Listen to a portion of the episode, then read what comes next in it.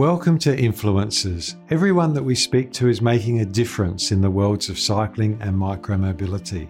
Some are unsung heroes, others are very well known. Today's guest is in the unsung heroes category. Warren Salomon has a lifetime of achievements across a wide range of areas.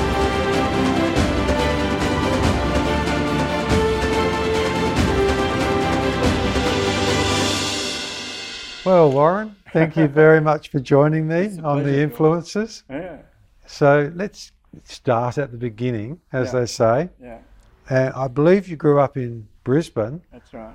Tell us when you first uh, discovered the bicycle.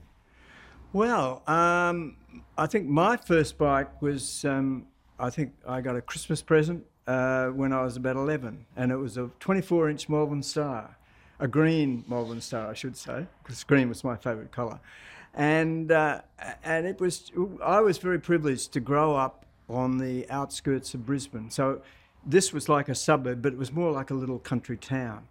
And so the bike was just this fantastic sense of freedom. Now, most Australians of your age, maybe not most, but certainly a lot, grew up on a Malvern Star. That wasn't uncommon, but a lot of them stopped when they turned 16 and got their driver's Yeah, license. that's true. But, but you kept going. So- Well, I'm I'm a bit of a, an aberration in that regard because I've only ever owned one car in my life. The beauty of the bicycle is that you're exposed to the elements. You're out there. All right, if it rains, you really are exposed to the elements big time.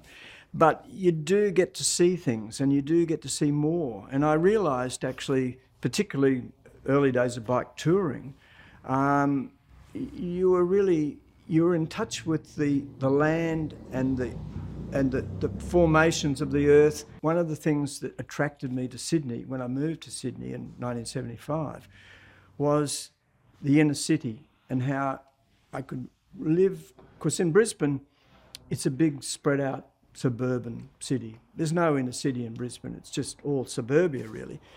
And so the distances are long. Canberra's a bit like that too. And, um, and so here I am in Sydney, in the centre of Sydney, in Chippendale, is where I, where I first lived. And I lived when I, when I started uh, the work with the printing business, it was probably I could have walked there, but I could cycle much easier and quicker. I'm not one for status or anything like that. Most people would say, you know, it's Aren't you? oh, I No, just no. have to pick myself up off, off the floor. so you know, it's it's um, you don't need this big object to sort of say who I am. I suddenly realised that you could live like this. That it was, um, and it was a much better way to live like this, and and I still think it's that that way. So you know, it's it's a it's very much a lifestyle choice, and and it's pity, in a way, that people can't make those choices or feel that they can't make those choices because I made some conscious choices in my life, uh, particularly the one about living close to where I work. But a lot of time people feel they don't, they can't make those choices, and so that's difficult. And I really feel sorry for young people today with the house prices because, you know, being that's a really determining factor. I want to focus on a few huge achievements in your life because you really have achieved some pretty amazing milestones. so, the first one I want to talk about is that you founded what I believe is the first ever national non racing cycling magazine in Australia. There was no magazine around to to really dealing with non-competitive cycling at all. There was National Cycling, which was a racing cycling, the, the uh, forerunner of your magazine, of Bicycling Australia. And I thought, well, um, it would really be good to sort of help promote this and get get it going. That's how we got freewheeling started. And freewheeling was we, we printed it in. Um, or I printed it in the end of 1977, and its first issue came out December, January 1977, 78. And, um, and a number of people that were then involved in the bicycle scene contributed articles, and um, it went on sale. And, uh, and then from then on, uh, I published the magazine. The magazine developed as your magazine would have, uh, because the market started to develop. But I, I, I am kind of proud in a way that a lot of the things that happened during the 10 years that, that I published Freewheeling um, chronicled a lot of the important changes that were happening. So, like, for example, the, the, the first ever bike plan in Australia, uh, which was the Geelong bike plan in, in 1979, that was, that was chronicled in, I think, issue eight of the magazine, and also the start of mountain biking.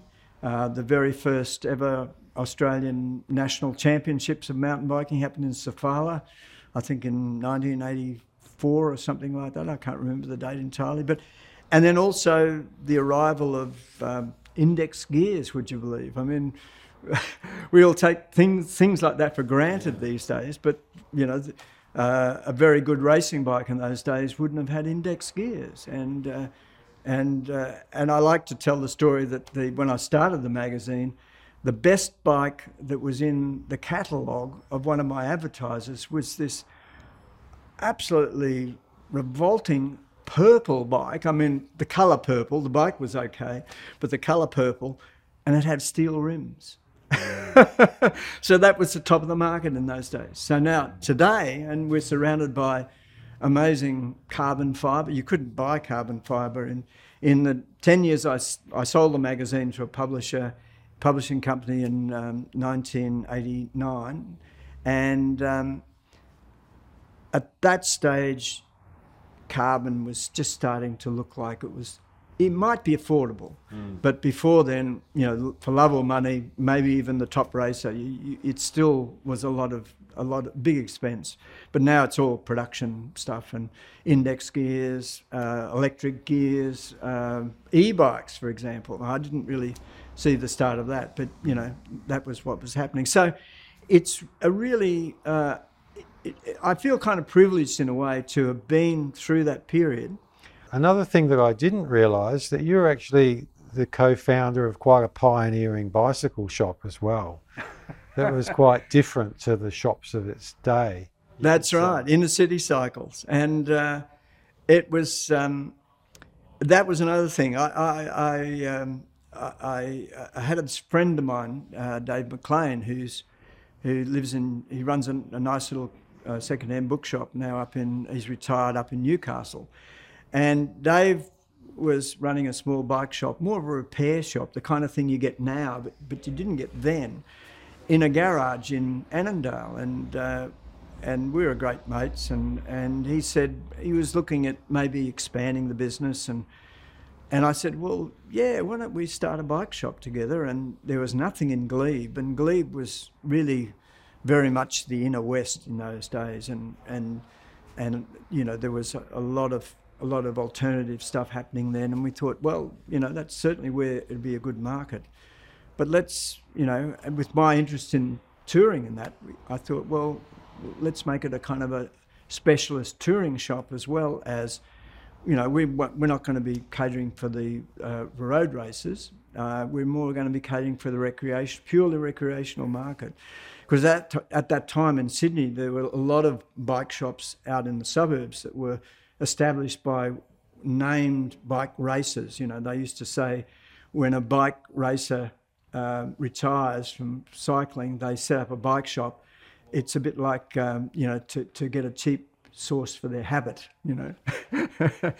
and and uh, so we thought, well, let's do that. So we, that was 19, uh, uh, just just before 1980, and um, I, I, did that for two years. And um, the reason I got out of it was simply because I was still doing freewheeling at that stage. I'd sold the printing business, and I was I I had a, the room upstairs.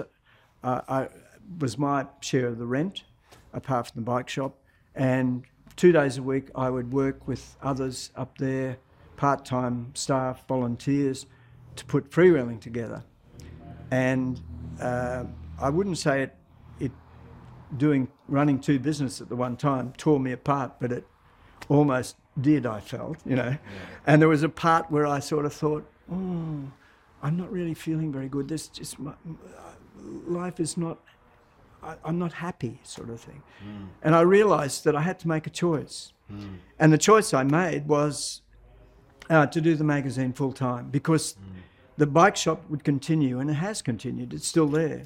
You, are a great starter of oh, things, yeah. which, to your credit, are still going to this day in yeah, most yeah. cases and bigger and stronger than ever. That's good. Yeah. So let's roll on to the third, if you like, which I would consider a major achievement. And you've already touched on it briefly, which was the Bicycle Institute, later to become Bicycle New South Wales. Mm. So, and I know you've had a couple of episodes of deep involvement. In well, that, yes, so. I've been in and out of that organisation a lot, and I've, I've, I've joked to someone that I've filled just about every position in the organisation. I've been on the board many times. I've, I've, I've well, I, and in 1993 I became their chief executive. Just to finish that little thread, I had to make the decision about what would what need what what I needed to put my energy in. If I left the magazine at that stage, it probably would have folded. So I had to do it, and I had to professionalise it because basically, if I, am kind of a great believer in if you're going to do something and it's going to work properly, you've got to pay people to do things because you can't do it on your own. And if you want to do it more than just do it on your own, you've got to pay people to do it. And you've got to reward them, um, not just financially, but you also got to support them for what they do for the, for the business. So then I, I, I, I got an office in the, in the cheaper part of the city and ran the magazine from there. And along the way, um, I started another thing. So the, the, the, the Bicycle Institute um, I, I, was during those years I was involved in the um, in uh, events and, and things like that, and and also in the committee and everything like that. But there was a period where I wasn't that involved because I was doing other things. But in 1982, a friend of mine came back from Europe on a bit of a holiday and was raving about this wonderful event that he went on called the London to Brighton Bike Ride. And he's an old touring mate of mine, Nigel Jenkins, and he lives in Melbourne now. And and uh, and so we got talking. We thought that's a fantastic event. You know, why why don't we do something like this? I said the magazine would support it because all of our readers would love to come on a ride like that because you know this is the ultimate in bicycle touring in, in an urban setting. So we took a look around and and, and I always joke and say that the route we didn't find the route, the route found us because it was 92 kilometres was the London to Brighton ride. It was a city to a city or a town to a town.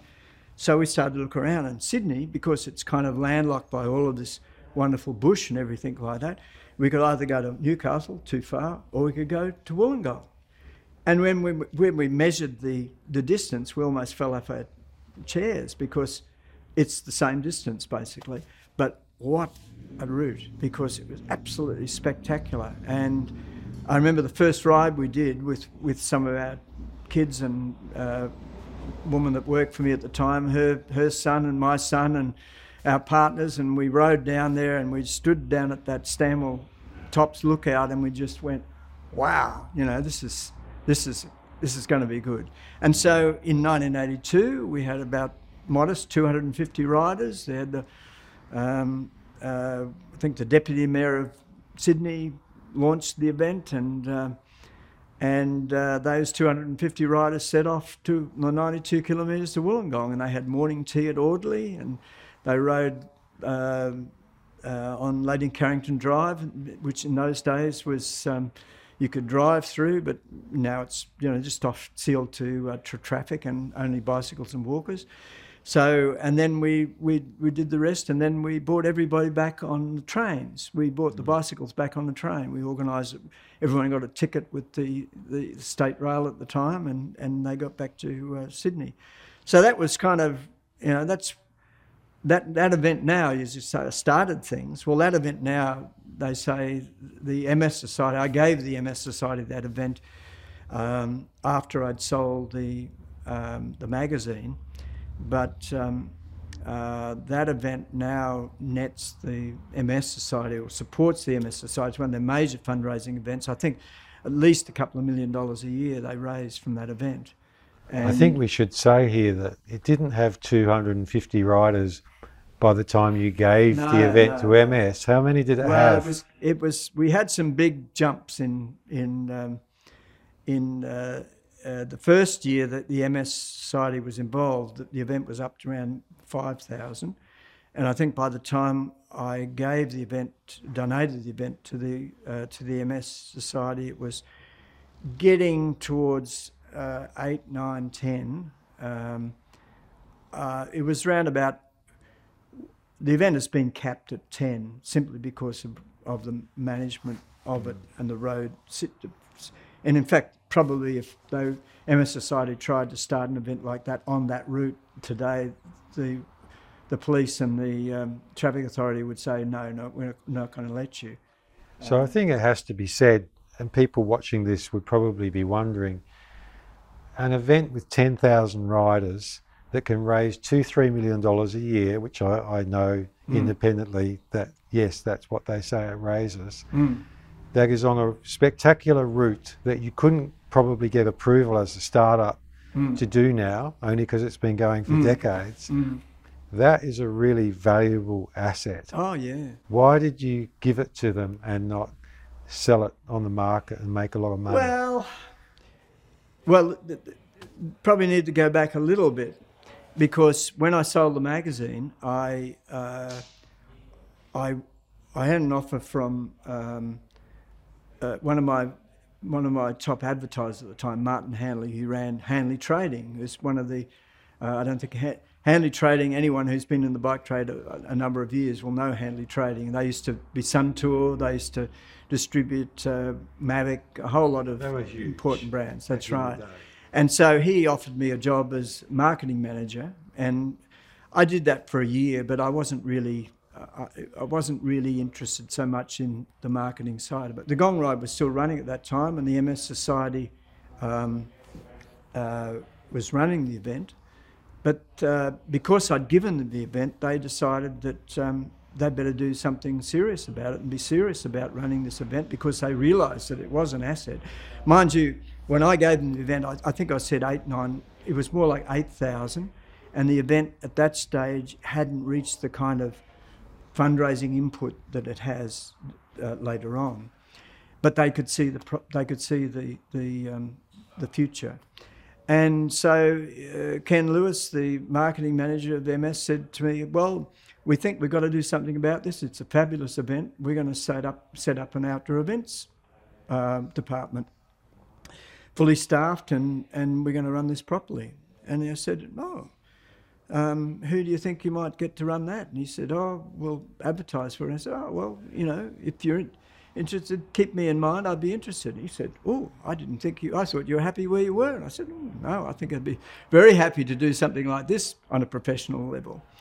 When I left the event to the MS Society after I, uh, after I uh, moved on from running outdoor events at MS Society, um, they we the event we ran that year um, we had a staff of about 500 trained volunteers that year mainly because the previous year we had some issues with the route management that we in order to satisfy the police and the road authority we had to really throw everything at it so um, yeah it's a lot of people Are you saying you don't have 500 friends, Warren, who'll get up at four in the morning?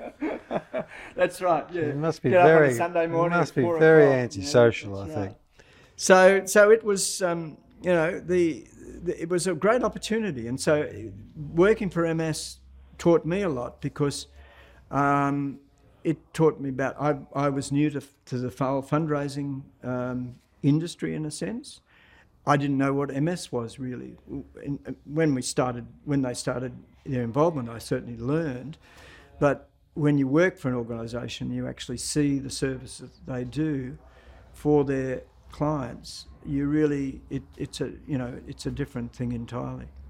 So, getting the chronology right, was it from MS as the events director that you moved to Bicycle New South Wales as the executive yeah. officer, chief executive officer? I was with MS for about three and a half years. I seem to do things in chunks of three, but also this thing of I'm good at starting things, but I wouldn't say I get bored. I don't get bored at all. But um, I, I, my forte is not building things from that second stage sort of thing. That's where you need somebody who's maybe a good, a much better business person than I am, someone who can really manage larger organisations than I am.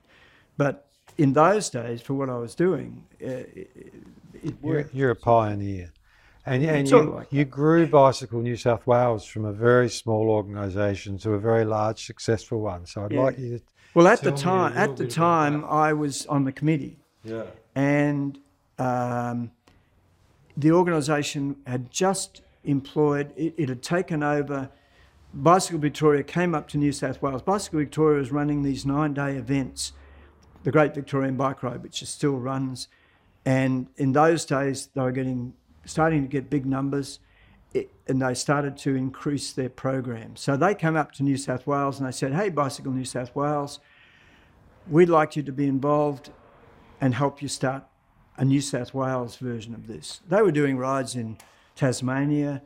And also, every second year they do one in Tasmania and then one in New Zealand, even. And really, kind of amazing stuff what they were doing. And you're getting thousands of people on these rides. And so I was on the committee. I was also working for MS. So they also wanted MS involved as a, a, a charity. So we started the uh, the Great New South Wales Bike Ride, which ran from in 1980, 1991 um, from Mudgee to Sydney, and got about 800 people, and it was a great success. And uh, I, I was the route manager on that ride. Uh, also, I was well, I was the MS uh, person on that ride as well, and all the MS staff who worked for me for MS filled professional positions on the ride. And then the following year, the, the biggest ever New South Wales bike ride from uh, Kosciuszko to Sydney uh, had about uh, 1,500 people on it. It was a big jump. Um, I was the, the, the publicity manager and my uh, operations manager was the event director, sort of thing, for, for the ride. So at that point, um, the uh, Bicycle New South Wales, and I was on the committee at the time, decided that we would like to take this on ourselves and say, thanks very much, Bicycle Victoria, we really appreciate your help, but really, we really think we could do this ourselves from, from now on in. And so in 1993, uh, the third uh, event, we uh, Port Macquarie to Sydney.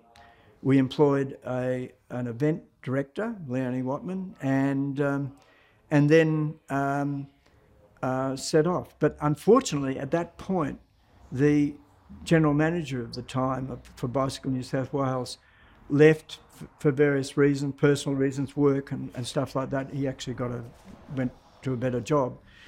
Um, because that's one of the things about community groups. You know, the pay is not wonderful. No. And actually, I, I thought this is an opportunity to run an organisation of which I've spent a lot of my time in and out of, and I'm very much interested in its cause, and I would like to see it really grow at this critical point because the events thing I saw as really an important way of growing the organisation. So I took a massive cut in pay at MS and took up a position as executive director or CEO of Bicycle New South Wales. It was Bicycle Institute New South Wales. We changed a few things. We moved to an office in the city. Um, we grew a number of events. Um, the big New South Wales bike ride went from strength to strength. Uh, we upped the numbers on the one day ride. We started to do advocacy. We employed an advocacy officer. Um, so yeah, it. it um, Give us an idea, if you don't mind, in terms of measurements of members when you started to when you left a few years later that role, or number of staff when you started to when you finished there? Yeah, well, I think the staff when, when I left at about five, and, and when I left it was around about um, uh, close to 11, and there were other part time. There were part timers as well, but we also had this volunteer program mm. that was really important because we would get people coming in and helping us work in the office on the events and work on, on other parts of the organisation. So, because the thing about an, a community organisation, you can do that. You, you, it's very difficult when you're running a for-profit organisation to convince people that you know you've got no cause, and people will work for a cause and they'll volunteer for a cause. So, you know, we had a lot of wonderful people that actually um, came and, and helped. So um, there were yeah it was we, we had a it was a, quite a big office we had in the city in a in a, a, building in Castlereagh Street which was directly across from the Ministry of Transport which mm. is where we really wanted to be we, we mm. you know we wanted to, to to be a player basically and I know it was very tough it's it's tough today but it was mm. perhaps even tougher back then to get political wins and wins on the ground yeah. for cycling yeah. but if you had to name one or two of your, your best wins in that era, what would you like to?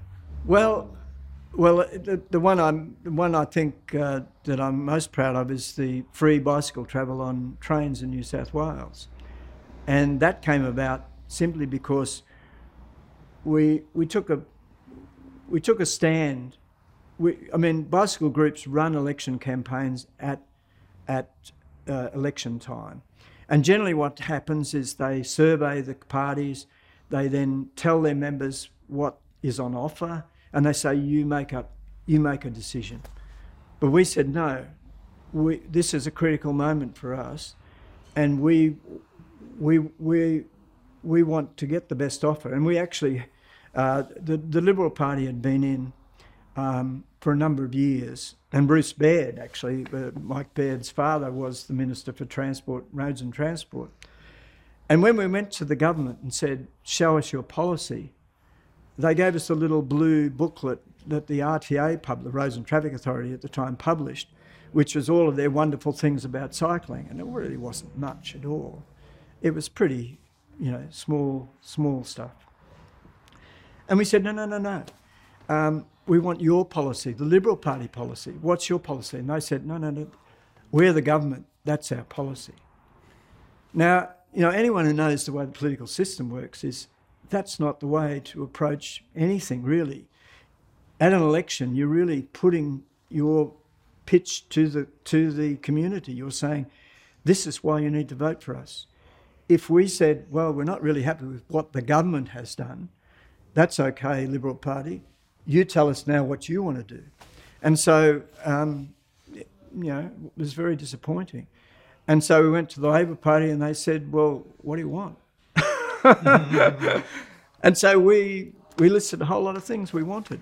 Right. And one of those was uh, free uh, travel on bicycle because at the time you had to pay a child's fare to take your bicycle on a train. And I mean, it wasn't as if bicycles were um, were going to clog up the train system. It just wasn't happening. Mm. But it was really a damn inconvenience for you to, to actually take your bike. Sure, if you went to the country or something like that, you had to pay a, a fee, as, you, as you, you still do. But suburban travel, it should be able to help you to get to work, to, to use the bike as a mode share type arrangement. So we put out a um, we put out a campaign. We did a campaign. We call it a, a message in a bottle. We the pitch to the media was a, a, a bicycle uh, bidon right. water bottle with our press release inside right. it, and Very we gave it, everyone in the media one of those, and we we held a, a press conference, and we said, "This is who we think our members and the citizens, the bike riding citizens of New South Wales should vote for. So I'd like to finish with one other thing that you've pioneered, and to the best of my knowledge, you were possibly the first to set up a professional specialist cycling consultancy business. Mm-hmm. Um, so just tell us a little bit about that, which is yeah. Well, um, that's, that's another thing that you could say.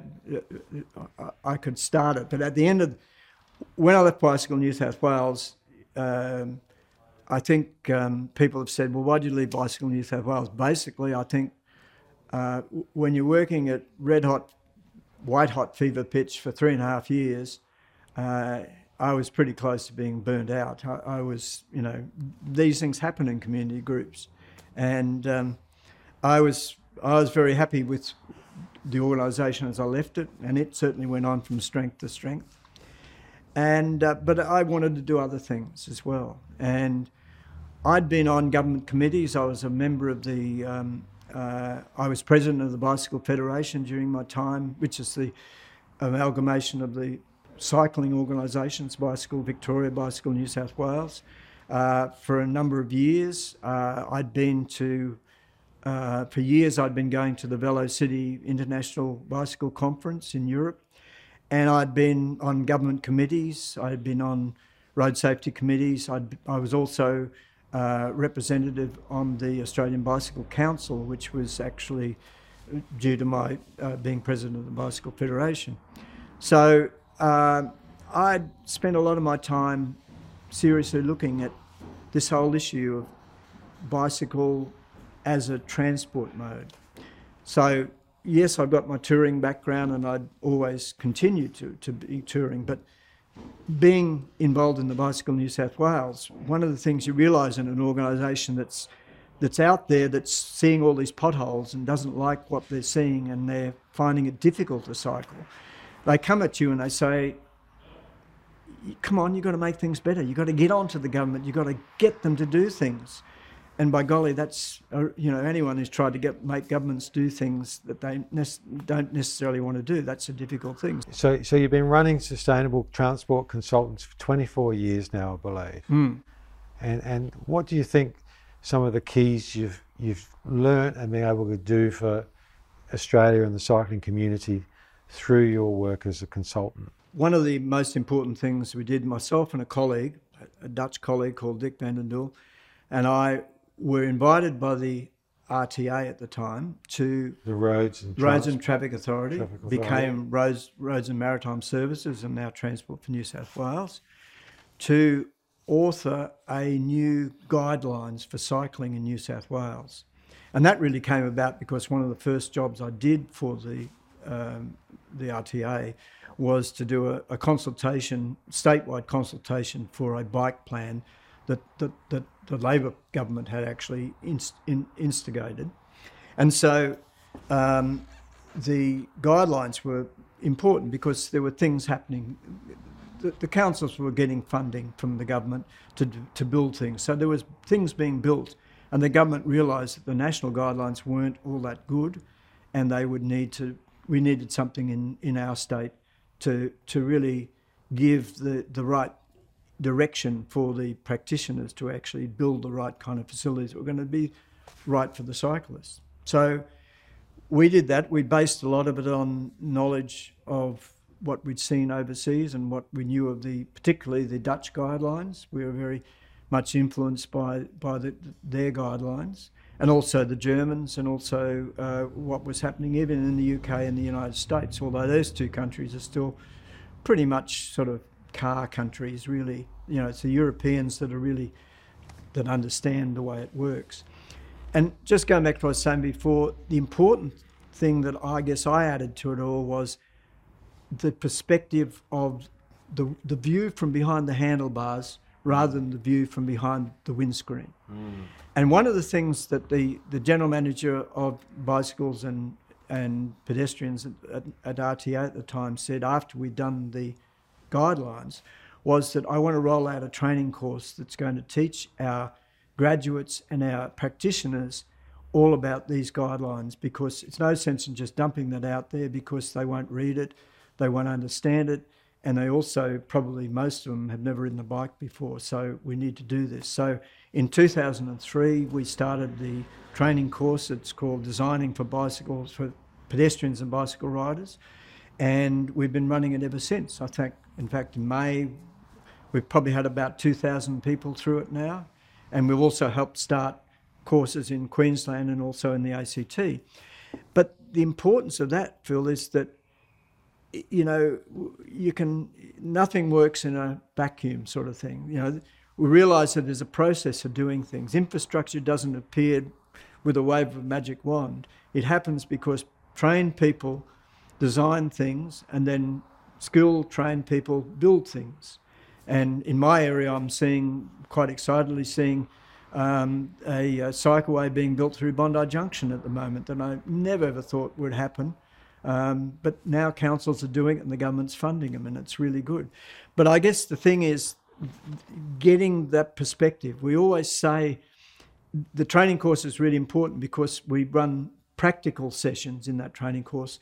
The people come up to us after and said, You know, I really appreciate that course because you got us out there walking and on a bike, and I saw things that I really never see saw before because, well, you know, I'm sitting in an office and, and I don't do much riding. And so, eh, yeah, so it was kind of, you know, revelatory for them because they suddenly got it. This is how, this is why we're doing this. This is how we need to do things like this. So I guess in a way, I, I always say to friends, it's not rocket science. I mean, I've learned a lot. I always say my, my, uh, English expression has become very bureauc- bureauc- bureaucratese because I've hung mm-hmm. around too much with bureaucrats and uh, engineers now. Mm. Uh, but you know, you've got to speak the lingo. You've got to understand how how the practitioners see the world, and then translate the world for the cyclist. So in a sense, I'm a kind of a middleman for getting those those you know, engineers, trained people, professional people to really produce the kind of facilities that are going to work for the users. Well, I must say that as one of the 2,000 people who've actually done that course myself, what an eye opener it was, even for me after years of experience in the field, yeah. and even more so, an eye opener as to the low level of experience of those people surrounding me doing that course yeah. and how important it was. I can absolutely vouch yeah. for 100%. I just want to finish with one final question, and that's looking to the future. You know, where where do you think we're at, and what what um you know you've got an almost fifty year perspective on on, mm. change, but what what sort of changes do you think we might be hoping to achieve in the next years ahead? Well, I'm always I'm the eternal optimist. Um, I mean, in the last fifty years, you know, to, to come through the last fifty years, um, there are, there are times when I figure you've got to be an optimist in order to sort of move forward, sort of thing. But what I've seen is um, when I first went to Europe and I came back to Australia, I said to some friends in the game, I said, I've seen the future, right? And the more time goes on, the more the future takes shape in the place where I live. Now, I was part of the design team that produced the uh, Bourke Street Cycleway in Surry Hills for the City of Sydney. And we were running the training courses in 2003. There was nothing like that there. And then nowadays, now that's there. And every time we go and visit that facility as part of the training course, more and more people we see riding. So, in a way, the future has landed in Sydney. But one of the things, I guess, that really needs to change, and it is changing, and that's the exciting thing. You can sense it. Is that particularly after all the COVID thing has changed? It's a, it's a really a, a, a very much a, a life changing event for a lot of people and for the culture as as such because it's made us think about the way we do things, and the way we do things is not necessarily the way we've done things in the past. We can do things differently.